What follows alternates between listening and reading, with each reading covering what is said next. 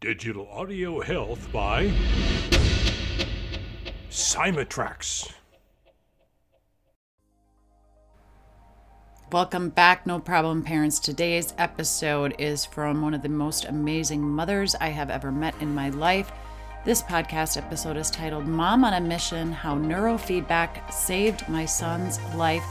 Listen in as I interview Dianne Kosto. Dianne is the CEO and founder of Symmetry Neuro-Pathway Training, which provides neurofeedback services and systems to individuals, families, therapeutic programs, and professionals across the USA, Canada, and Mexico.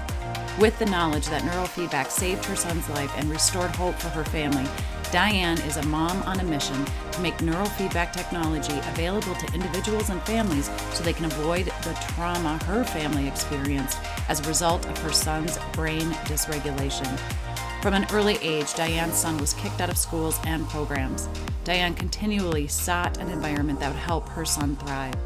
While physicians, psychologists, therapists, counselors, and education professionals gave her advice, no one told her about neurofeedback.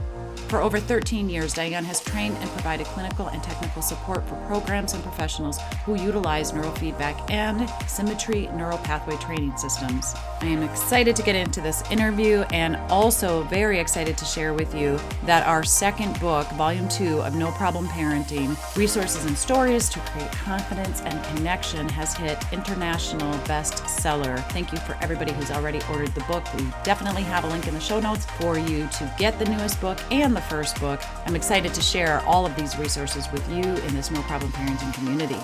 Thank you to today's podcast sponsor, Sheer Dynamics.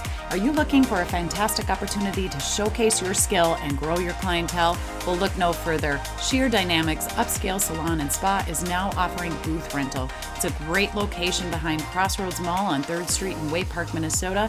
They offer large, custom stations in a fun environment. Enjoy the freedom of being your own boss. They're currently offering an $800 signing bonus with a $200 referral fee for each successful referral you bring in. If you're interested or know someone else who might be a great fit, call or text 320 492 7083 or go to sheerdynamicsmn.com. Thank you, Sheer Dynamics and Linda Wander, for sponsoring the No Problem Parenting podcast. All right, so welcome to the show, Dianne. I'm super excited to have you here today to tell us your story.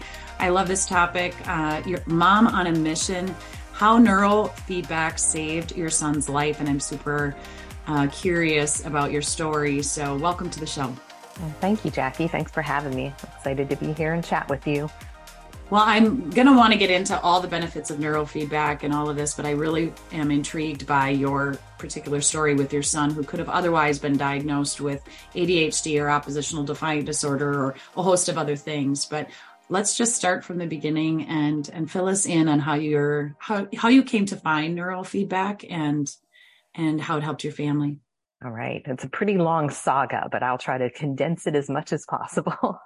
the bottom line was my son was impulsive off of the charts, you know, and very volatile. And from um, the time he was about five years old, going into first grade and uh, Montessori program until he was 12, I tried multiple different school environments for him, and it seemed to be uh, failure in each one of it you know, I would get a call. We really love him. He's not following the program. You need to come and get him. And some of them didn't do the we really love him part of it because he came mm. across as a 110% boy with a bad attitude.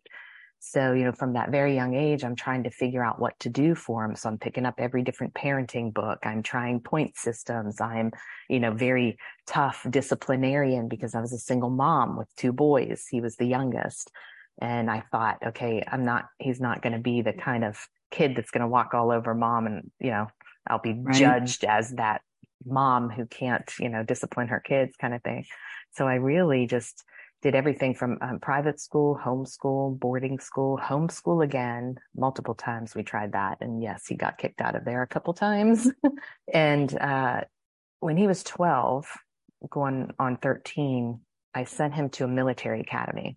And by oh this point, I couldn't like hold him down to keep us safe in the house. There were holes in the walls, you know. In between, he's a great, delightful, witty kid. It's not like it was constant monster, right? So he was right. really fun and awesome to be around and smart, but you just if something set him off, there there was just no pause and it was all over and you never knew what was going to happen. So it got to the point that I couldn't, he was refusing school. He got addicted to games that his kid, uh, his friends introduced him to, you know, mm-hmm. uh, just outright refusing to cooperate with anything. And it was very unproductive. And I'm like, this can't go on. And so I found a military academy for him. And I'm like, this is going to be great for you because outdoors, hands on, you know, shoot things, right. do all that kind of stuff. And like, you've really got to make this work for you, buddy, or you're not welcome back here. That's how bad it was disrupting right. our home. And so off he goes. And I'm pretty, every time I had so much hope and I was so confident that this would be the right place for him. You know, I would find yeah. that environment that he would thrive in because I wasn't providing it, you know. And he gets there and a couple months in, he gets in trouble and they call me to come and get him. Oh, and I was like, no, I told him he wasn't welcome back if he didn't make you know make this work yeah. for him so then i'm scrambling to figure out what to do because here's this 12 year old that has no other options and i find out you know all those years i was trying to avoid him becoming that troubled teen you know mm-hmm. and having to go to one of those programs for quote unquote troubled teens and here we were He's just about to be a teenager. And that's what I ended up with. I actually literally did one of the hardest things in my life and had him transported directly from that military academy to a therapeutic residential program. Oh, man. And it was heartbreaking, but I was like, again, here we are now. At least they know how to help him. They're going to be able right. to put him in an environment, come around him, surround him, give him the tools he needs. And, and he's got it this time. This will work and it didn't. No. A few and months into the program, so I get that call again. Dianne, I have families. I bet I get I don't, um, 10 families a year, if not more, that are in that boat where the next, I just talked to one last week, and the next step is residential, but they put them in residential and they blow out of residential. And every time it's go back home. Well, how is a parent without all of the therapeutic skills and, you know, all like, how is a parent supposed to parent 24 7 when residential facilities who have, you know, staff that aren't round the clock, that have breaks, that have, you know, all, all these other skills. If they can't take care of a child, how is a parent supposed to? It I just, know. It and it's a me. really scary thing happening in the industry right now too, because there are many that get a really bad rap and some publicity that um, that talks about it and you know how strict of an environment it is and everything. But I am so grateful throughout all of those years to be able to have somewhere to give a sh- give a shot and other people mm-hmm. to surround him and keep him safe and keep an eye on him um, because you're right what do you do as a parent when it's they're wreaking havoc in the house disrupting all everything and destroying things and in danger um, so right. yeah there's like it's tricky in that field but i do i have i was so hopeful again that okay they they know what to do now um, and at that point I got a call from the CEO and he's like, he's not cutting it. Uh, what are we going to do? I'm like, you're the expert. You founded this place, you know? Um, he, and he was too volatile for wilderness therapy too. So thank God, whatever you believe in, higher power, God, miracle, anything. I was introduced to the founder of a neurofeedback company and I listened to what he had to say and, and it made sense to me. There might, there's something, might be something brain related you know, that's going on that's not allowing him to pause and before he reacts. And so I was like, let's, let's do this. And I went through the training and he trusted me with a $22,000 system. And I drove from South Carolina to, I call it nowhere, Utah in the middle of Utah where this program was.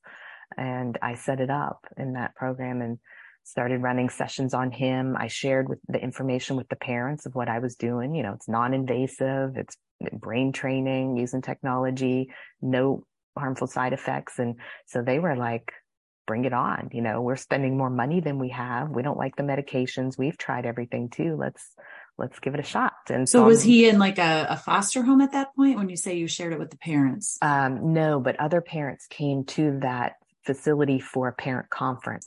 Oh, their, gotcha. their kids were also enrolled. It was residential uh, treatment, I guess they call it, or yeah, just okay. So you actually learned the neurofeedback and you were trained in it so yes. that you could go to where your son was staying and have him, yes, and do this with him. A, a yes. parent can do this with their child. Yes, that's what I did. Yeah. Uh, I went in there and set up, started running the sessions, started seeing positive improvements in him and the other students that were enrolled and some of the staff that said, Hey, I want to give it a shot. You know, I'm on ADHD meds. I don't like them either. And it really blew me away how everyone had some type of positive response to this. And I was like, why didn't somebody mention this before? I'm, you know, I'm in all this debt. Uh, my family's been traumatized just from, you know, all of this sending him everywhere back and forth. And your son, who has a, a, big heart and is in there, you know, emotionally in there and it has no idea what to do, obviously. And the adults around him don't, I mean, just all of that pain you hit the nail on the head with that for sure, because that was part of it. He was so emotional and did have such a big heart and he was hurting underneath there, mm-hmm. but he put up this front, this, this tough guy front and came across as, you know, this boy with a bad attitude and oppositional kind of thing. But he was, his body was trying to protect him, mm-hmm. you know, cause he was hurting and he wasn't able to apply these things that he learned because there was a physical reason in his brain. Mm-hmm. And once we were able to measure his brainwave activity and identify a pattern that was off, um, and that was the other thing. I went in there not believing in all the diagnosis and the letters, the ADHD, ODD, all of that. I just didn't. Well, how could you? Because if that, if if there were, if there, if those diagnoses were true and they had treatment for those diagnoses, and then the treatment wasn't working, I mean, how could you really believe in the diagnosis right. itself, right? Like, right. okay, then, how, you know, this can't be my kid because everything they're doing to treat that, that the experts are saying works, was not working for my son. Right. The therapies, the different mm-hmm. environments, mm-hmm. the different techniques, it didn't matter. And the interesting thing was uh, this school had kids from single parent families like mine. There were kids that came there from intact families that looked ideal and perfect. You know, there were some kids that were adopted, some kids that were not, kids from different countries, tribal, all of this mixture of kids. And guess what the common factor was? Their brainwave activity was dysregulated. So when I put that sensor on, I started measuring their brainwave patterns. I could see similarities and the and the the communication in the brain was off. There was a physical reason they were all labeled and they were cha- challenged, you know, and yeah. So that blew my mind as well. And and I was just like, there's no reason that like this is wrong that we did not hear about this sooner. Mm-hmm. So from there, I set off and started different offices and the company to actually put it in programs like that to help providers provide neurofeedback. And we also will uh, send equipment and coach you in the home. So thankfully we had remote services before COVID hit because we're still able to help families in their homes before they have to send kids off like I did. So knowing this, how long has neurofeedback been around and why isn't it more right. used? That's such a good question because it was founded in the research labs back in the 60s. It's not mm-hmm. a new thing. It, but it, it was in those research labs, pretty expensive to get your hands on this equipment, right? Um, there was kind of a hit or miss process of figuring it out along the way. But at this point, there are so many studies.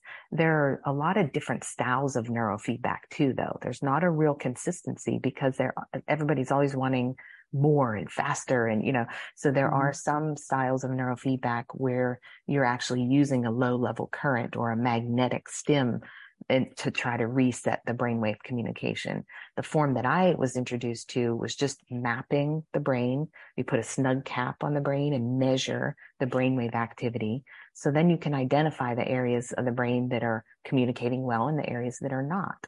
And then based on that information, you do a series of neurofeedback, what we call sessions, where the brain can be retrained and learn to produce healthier patterns. So ours is totally non-invasive and it's technology driven learning. We're using the technology to measure the brainwave activity and reward the brain when it's producing a healthy pattern. And it's fun because they're just kick back, relax, watching something online that streams Netflix, YouTube, Hulu, listening to music. And when the brain produces a healthy pattern, the software detects that and will play it a little bit brighter and louder so they can hear it and see it better. And when the brain is mm-hmm. not producing a healthy, well balanced pattern, it just goes dimmer and quieter. So you're just okay. giving that brain that little bit of reward you naturally want to see and hear things better that you're interested in. So it, your brain will learn to produce a healthy pattern. So that was sort of a side note on how it works. There's a bunch of different reasons why I don't think it's mainstream yet. You know, I do think because it started in the research labs, it was clunky. Um, finding the training might have been difficult early on, the hit and miss kind of aspect of it, but that's all changing. You know, right. we, we can train someone to be confident within a couple days and, and really change lives with this technology with our help. Mm-hmm. Let's talk a little bit about how expensive is this? So if there's a parent listening that's going, "Oh my gosh, I need this. I you, this you're describing my child and our situation. Uh, you know, how do, how would they get started? What would they do?" Yeah, so we are trying our best to reduce the pricing. You know, we had I had brick and mortar offices, but with our remote services, we've really gotten it down to about a third of what most brick and mortar, you know, that you go into are going to be charging. But in the industry across the board, it usually the sessions average 100 to up to 250 or 300 depending on where you are per session and it's not a quick fix or a magic pill it takes time for the brain to relearn the patterns that were disrupted along the way. So you want to get in, you know, 30 to 40 sessions. I really prefer 40 minimum. And, and so you have to be ready to be committed to doing the actual sessions, right? And, right. you know, uh, coming alongside of us and our coaching team to be there with you. Um, price wise, though, if you really want me to give a number right now, our, our mapping is only $600 to do a full QEEG brain mapping and that can range across the country up to a couple thousand as well. But we'll start with that. And then our unlimited six, it's, I think it's five weeks now. Five weeks of unlimited use for our system is just under 2000. So we're really, I mean, to me, I paid way more than that for one month and I was just going to say, way more. Say, yeah. To, to give, um, I mean, it that is it's it's extremely reasonable. I mean, if you, as you know, if you have your child in a residential program or you send them to some sort of a camp or have them, you know, even doing respite mm-hmm. care, any of that, it's it's you know quadruple the price of that. So it is Absolutely. it is it is. But to me, it's a drop in the bucket because I experienced all of that. That was 13 years ago, and I was you right. It was ridiculous. And we'll continue to develop technology and we have other modalities that can supplement and help balance the nervous system if it's a more complex case where mm-hmm. it's, um, you know, you're dealing with different uh, diagnoses like autism or you do have that ADHD or reactive attachment, all of those things that may have additional factors in it where the entire nervous system, your body and brain are dysregulated, then we can bring in some other technologies as well that are kind of fun to help retrain and reset some of the nervous system. So then these kids can actually respond to their environment better. You know, their, their bodies are doing what they're meant to do to protect them. Like you said, there's, there's still, you know, they've got that big heart under there and, and the human body just does what it has to do to survive. And when your nervous system or your brain is just not communicating properly and the signaling is like fear and fight or flight mode, that's what your body's going to do, you know, and it's hard to fight that. You can't just like I, I was just one of these kind of tough black and white, you know, I don't know what disciplinarian kind of people. And I thought you could just change if you set your mind to it. Right. Right. That's not the case when you had, and then I guess I had to go through what I had to go through to to have that proven to me. That's not the case. You know, if right. my son could have changed, he would have done it in a second. Absolutely. But we needed this to help reset so that he could then make his own choices, you know? Right. So you, the program, uh, includes five weeks. Are you going to see a difference in that five weeks? Or, you know, like, is it 40, um, sessions in that five weeks or is yes. yeah. We can work with you. Most people can tolerate like we'll start with just 10 minutes and move up to 15 and then 20 and then we have people that can actually train twice a day for even an hour in a sitting and their brain will still engage. And because my coaches are watching the sessions, you know, kind of in the background behind the scenes and checking in with you, we'll let you know, you know, if, hey, if you're going a little bit too long, just back off a little bit, but so we can see your brain's fatiguing a little bit. But as long as, you know, you're not getting too extremely tired, if you're well hydrated and, you know, had a snack around the time of the, of the session, you're fine because it is just allowing the brain to learn. It's kind of like mm. cramming for an exam, you know. And so this can be done virtually. Yes. That is perfect. I we love send that. we send the equipment to you at home. Um, we coach you through how to get it set up and zoom in as needed. And then, yeah, the technology really is very user friendly. It's meant to be used at home. And Um, as it's being used, even without being on a Zoom or anything, the coach can see the activity. Right. Yep. We go in every so often and look at the different sessions. As I said, it's not a quick fix or a magic Mhm. pill. So you need a series of sessions to start to see what's happening in the brain. And then we're always tracking the outward symptoms. You know, what are you looking to improve in? And, and we're always having you and somebody else, you know, depending if it's your child, a parent, and if they're old enough to self report, we want to hear how they're feeling too. And we'll be watching that along with what's happening in the actual sessions and kind of coach you along the way. But yeah, even within that time period, it's the same as if somebody came into the office two to three times a week. It's just more Right. frequent. Like if you were learning to play a musical instrument, if you practiced every day, you'd get better at it a lot quicker than if you only did it twice a week. So right. we're- And so you can do this every day. It's just Yes. you're going to work your brain up to um, kind of like building that muscle, right? Of being able to tolerate it. So then with your Right. son, how long did you see improvement and when was he able to come back home? So he did, yeah, about 40 sessions at that program. And then I realized he still needed to, you know, continue through the program to be prepared to come home. So, but he did come home later that year. Um, and we still had our ups and downs. I want everybody to know he did not become the perfect person in 40 sessions, but the difference was that pause before reacting. He could now make his own decisions. So when he did come home, he was homeschooling and different things and he got in with the wrong crowd because he was still like 13, 14 and had his teenage years and was mad about everything that we went through. Um, didn't always agree with my decisions to send him in different places. Um, so I had to kick him out of home at one point again, but this time I knew his decisions were his own. It wasn't just him reacting to his environment. He was making his own choices. And the great thing was he kind of came back around full circle and was like, I need to get away from this group. I need to get out of here. I want to move to Hawaii, you know, and I'm like, how can I help? Yeah.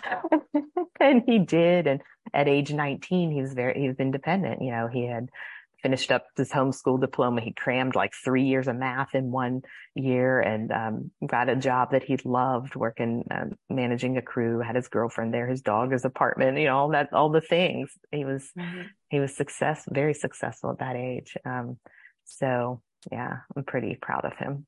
He, Well, he went from being one of those kids that I always say would have been locked up or accidentally have killed himself. That's how Mhm. extreme it was to one of the most disciplined people I know now. He's, um, special forces in the army, Green Beret. Wow. He's just, and he just Amazing. got married.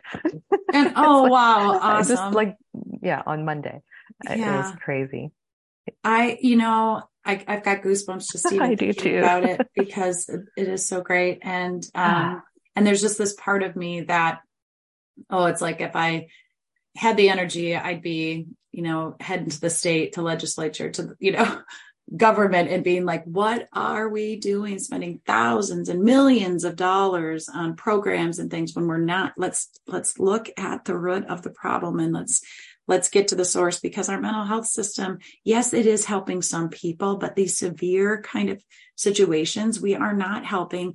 More and more No. programs are closing. We can't keep them staffed. Y- You know, even the experts don't know what to do with the kiddos and the behaviors, and we're focusing on the physical behaviors, and that is just not right.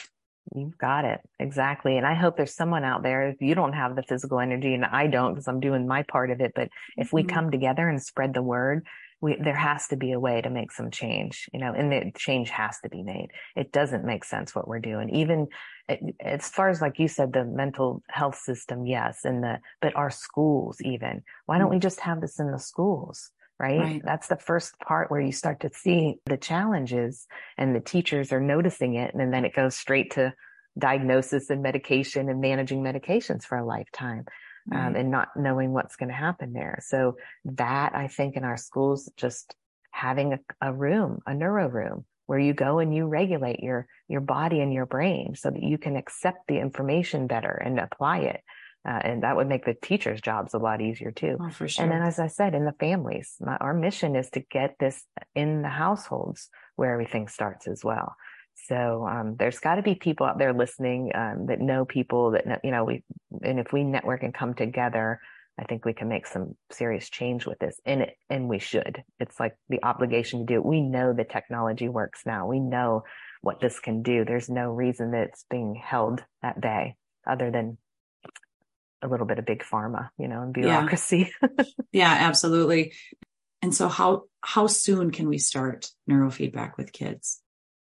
We've had well, the youngest I ever had was a 9-month-old baby with brain damage because the mom had done everything else she could imagine to do and they basically wanted her to give up on this kiddo and she wouldn't. And I, I what was she experiencing her, at nine months, or how did she know? Uh, like, he had an injury where he had been, um, his head had.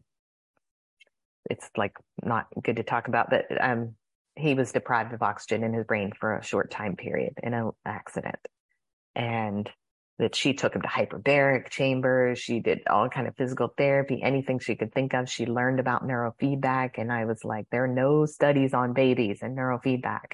And she's like, but please, you know, and I'm like, well, if you're okay with it, I am, because I know it's technology driven learning. It can do no harm. And so I was willing to, you know, we had him just on her lap and have him watching a screen a little bit, measuring his brainwave activity. When his brain produced a little more of a the healthy one, he could see the screen a little bit brighter. We weren't even sure at first that he could see the screen they could, mm-hmm. you know, but over time he started his central nervous system started to calm a little bit. He was able to get his feeding tube out. Wow. Um, she sent me a picture months later. This was not a quick process. Months later, she sent me a picture of him like jamming on the floor to electric dance music. And, you know, so she, thank God there are moms on a mission out there, right? I know we go through a lot, but um, it was pretty miraculous. And there were, there were so many other things that she was doing as well, but Hey, so that was the very youngest, and I don't normally recommend that, but the, about age five and up is more typical. Five to ninety-five year olds, we all have a brain, you know, um, and it's not always just for someone that has a challenge or an issue. We have peak performers, businessmen, um, you know, professional athletes that are using the technology now. Wow. So when uh, so when it is an adult or you know an older older person um, coming to you? What are they usually coming? How, how are they hearing about it and why are they seeking support? Is it like stress? Is it anger? Is it, you know? We've had post stroke. We've mm-hmm. had, yes, uh, uh, sleep issues, uh, stress. I guess people usually consider, they don't just come in thinking it's stress, but it's anxiety, right? Depression, mm-hmm. sleep issues, trouble focusing, memory issues yeah uh, just the kind of across the board we've had because because when i had i had like a half dozen offices at one point so they would hear about it from whoever referred in that location or somebody that they know of tried neurofeedback for somebody that they knew and and it would come you know would get somebody here and there that way but like you said it really wasn't mainstream so more often than not it ended up being those people that kept searching and searching and all of the other things failed them so now they wanted to try neurofeedback. And it just is crazy to me because it should be the other way around. Mm-hmm. Let's try the non-invasive one first, you know, that we know that can, you know, or at least take a look at what's happening in the brain.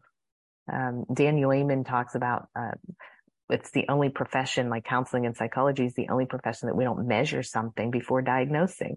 The doctors mm-hmm. do, they take x-rays, they do, you know, heart EKGs and all of that. Why don't we take a look at what's going on in the brain before we slap a label on I it? I 150% you know? agree. And same with medications. So, so often medications are trial and error. You try one medication, it doesn't work or it gives you massive headaches but maybe your other symptoms were eased. And then they say, oh, well, we'll try this other one. That's not going to provide, you know, that's not going to cause headaches, but then that one causes constipation or a host of other things. And, and then now we're on two or three or four other medications. It's just baffling to me how we don't, we don't scan the brain or take a look at the brain before we, we do any kind of therapy and or and her medication. So yeah, I totally agree. Does this help with concussions as well or trauma, Absolutely. traumatic brain injury? Absolutely. Anytime we have a bump to the head, fall off a bike, or a traumatic brain injury, and a lot of times we ignore the little ones, like the fall mm-hmm. off the bike or the slip on the ice or the, you know, little bit of a car uh, collision that, you know, If we're not graded with a, you know, full concussion or knocked out, we ignore that. But the brain waves get disrupted. Any type of activity like that. Roller coasters can disrupt brainwave activity. So we do a lot of things and I have never seen a perfect brain yet. we all have some type of, you know, dysregulation in our brain and the ability to learn and improve that. Yeah. And so if you, so let's say you do the five weeks and you're seeing significant improvement. I mean, do you continue to do this? Do you hang on to that machine forever? Does it? Yeah. So the science shows that after 20 sessions, there is permanent change in the gray and white matter of the brain.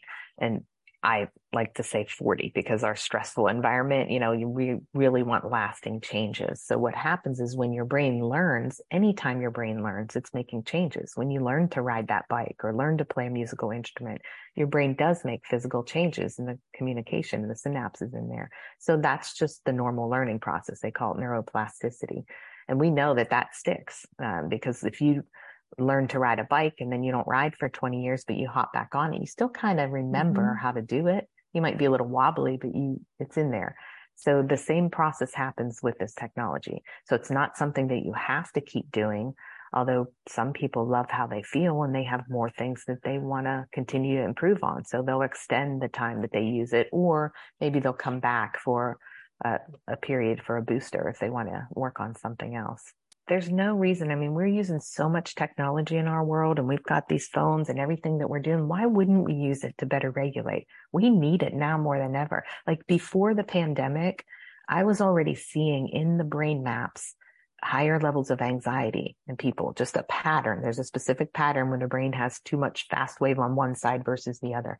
And we were seeing more and more of that. And then the pandemic hit and all mm-hmm. of these mm-hmm. other weird things are happening to us. And just almost everyone that we uh, that comes into us, even if they're coming in for memory or focus issues, we'll see patterns of that fight or flight, that hypervigilance, that anxiety type pattern.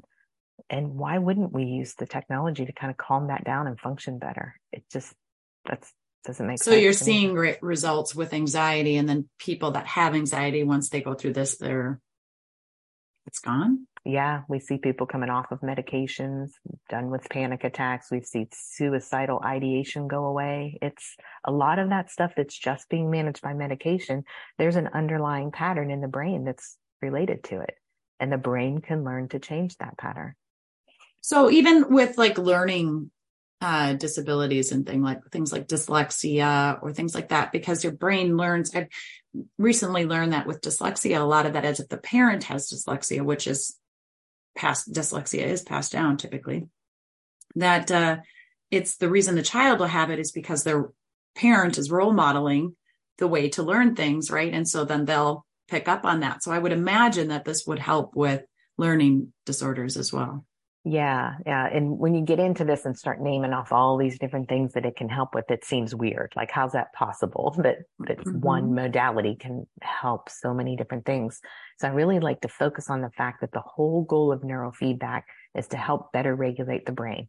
It doesn't matter what's going wrong, what kind of symptoms, what we want to call it. But when the brain isn't well regulated, there are symptoms that happen, right? So anytime we can start to coach the brain towards those normal, more healthy, balanced patterns and communicating well, then it's better regulated and the whole system functions better and things will fall by the wayside that we're concerned, right? So we just want to help better regulate the brain. That's the goal of neurofeedback. So your company is called Symmetry Neuro-Pathway Training or symmetryneuropt.com. Yes tell us a little bit more how people can can reach out and get in touch with you and yeah the website is the best. If you go to symmetryneuropt.com we have buttons on there whether you're interested in the neurofeedback services for yourself or a family member you can click on that and schedule with us. Or if you're interested in providing it or helping to put it in your school or one of the therapeutic programs there's one to help uh, to click on that and just schedule a call with us to talk about providing and you've also partnered with Oh right. And I recently partnered with Sensorium and they also they're doing a lot of the testing in the rest of the nervous system, different modalities and um, assessments to identify what areas in the body may be sending the wrong signaling up to the brain. And so we are pooling our resources together to really do that all encompassing body and brain assessment and modalities to help better regulate. Love super it. exciting. Yeah, and we're developing more technology too to to bring into the homes and the families.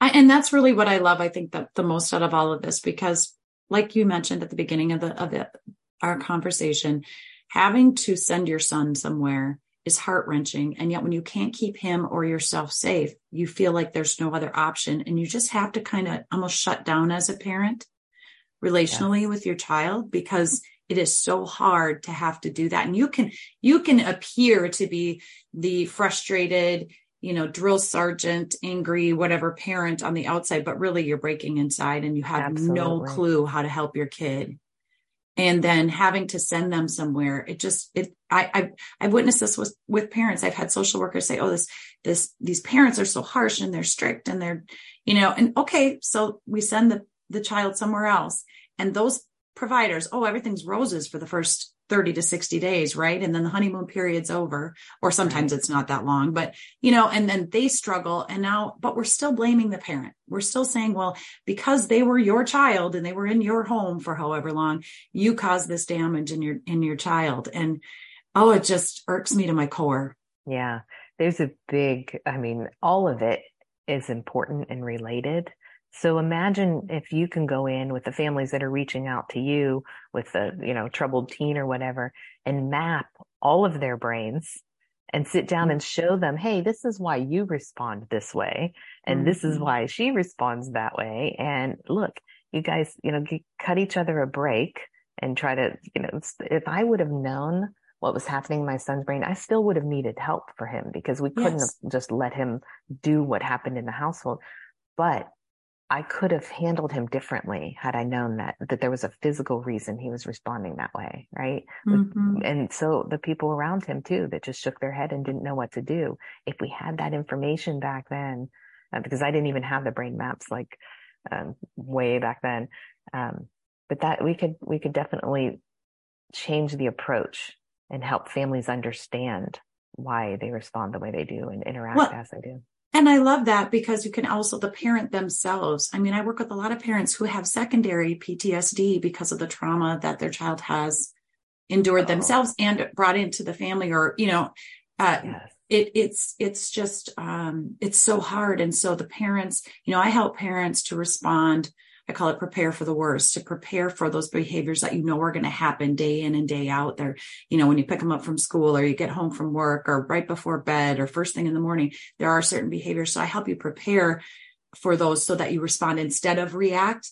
And that's really hard. And I can imagine if we had these, you know, this map of your brain and you could tell your anxiety level going up or your panic going up because you can predict this extreme behavior that your child's going to have you know being able to as like the whole family uh getting some of this treatment and care so that everybody's ability right. to pause which is one of the first things I teach in no problem parenting is to pause, hand on your heart, hand on your stomach before you respond to your child when your amygdala is hijacked, right? When you're feeling that, it's like, okay, hold on. And that's so hard to do. It takes a lot of practice. It because really does. The muscle memory of the brain you know, is has been taught to be triggered uh, and reactionary. So um, I just love this tool as a way for parents themselves, you know, and the child to be able to see how their how their brain is functioning uh, in those situations, even right.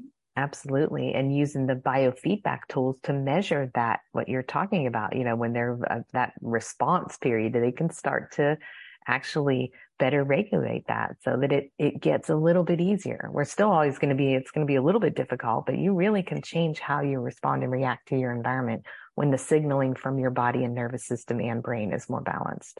It, it just changes everything. Right. And then we stop feeding the problem of you know that it's behavior and it's intentional and the defense and the resistance and you know all of that we stop feeding feeding that problem we're actually getting to the root of what's going on. And right. and it takes the stress off of the the pressure off of the parents too to to perform and to have the control. Give yourself a little break here. You've been under some stress too so. Yeah and it shifts that whole all the labels and the shame and the blame as oh, well. yeah. because you know we see people adults you know that have struggled with something most of their life when they come in and see their brain mapping and we show them hey you know, this area is highly dysregulated. No wonder you've struggled with that. You, it's like, you see tears, you know, you see this sense of hope. Okay, I know I'm not, I wasn't, I'm not crazy. You know, there was a reason why that always kept surfacing and, you know, giving them that hope that now that we've identified it, we know what it is and we can help your brain learn to change that. It's just, it's really rewarding and, and we all need to have access to it. I love it.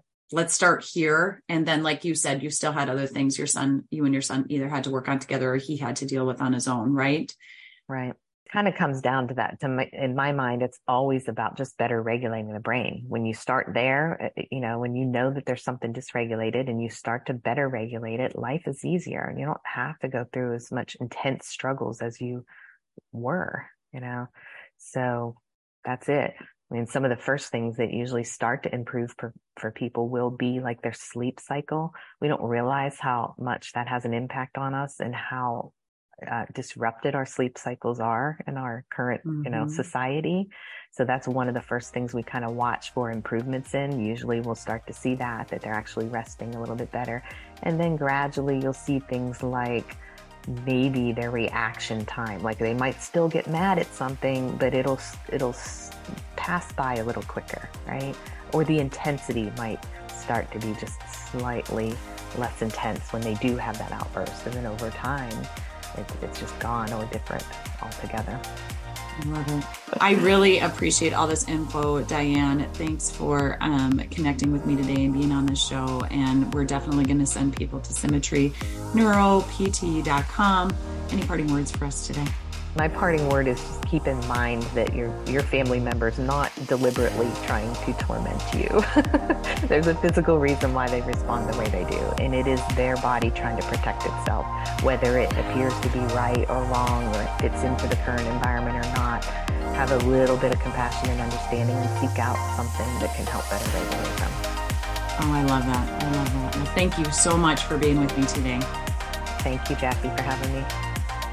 All right, parents, that's it for today. Make sure you head over to the website, noproblemparents.com. Sign up to get our emails. We're going to be giving away tips, tools, techniques, and resources, updates on podcast episodes, roundtable events, and more. Check out noproblemparents.com. For now, hugs and high fives. You got this.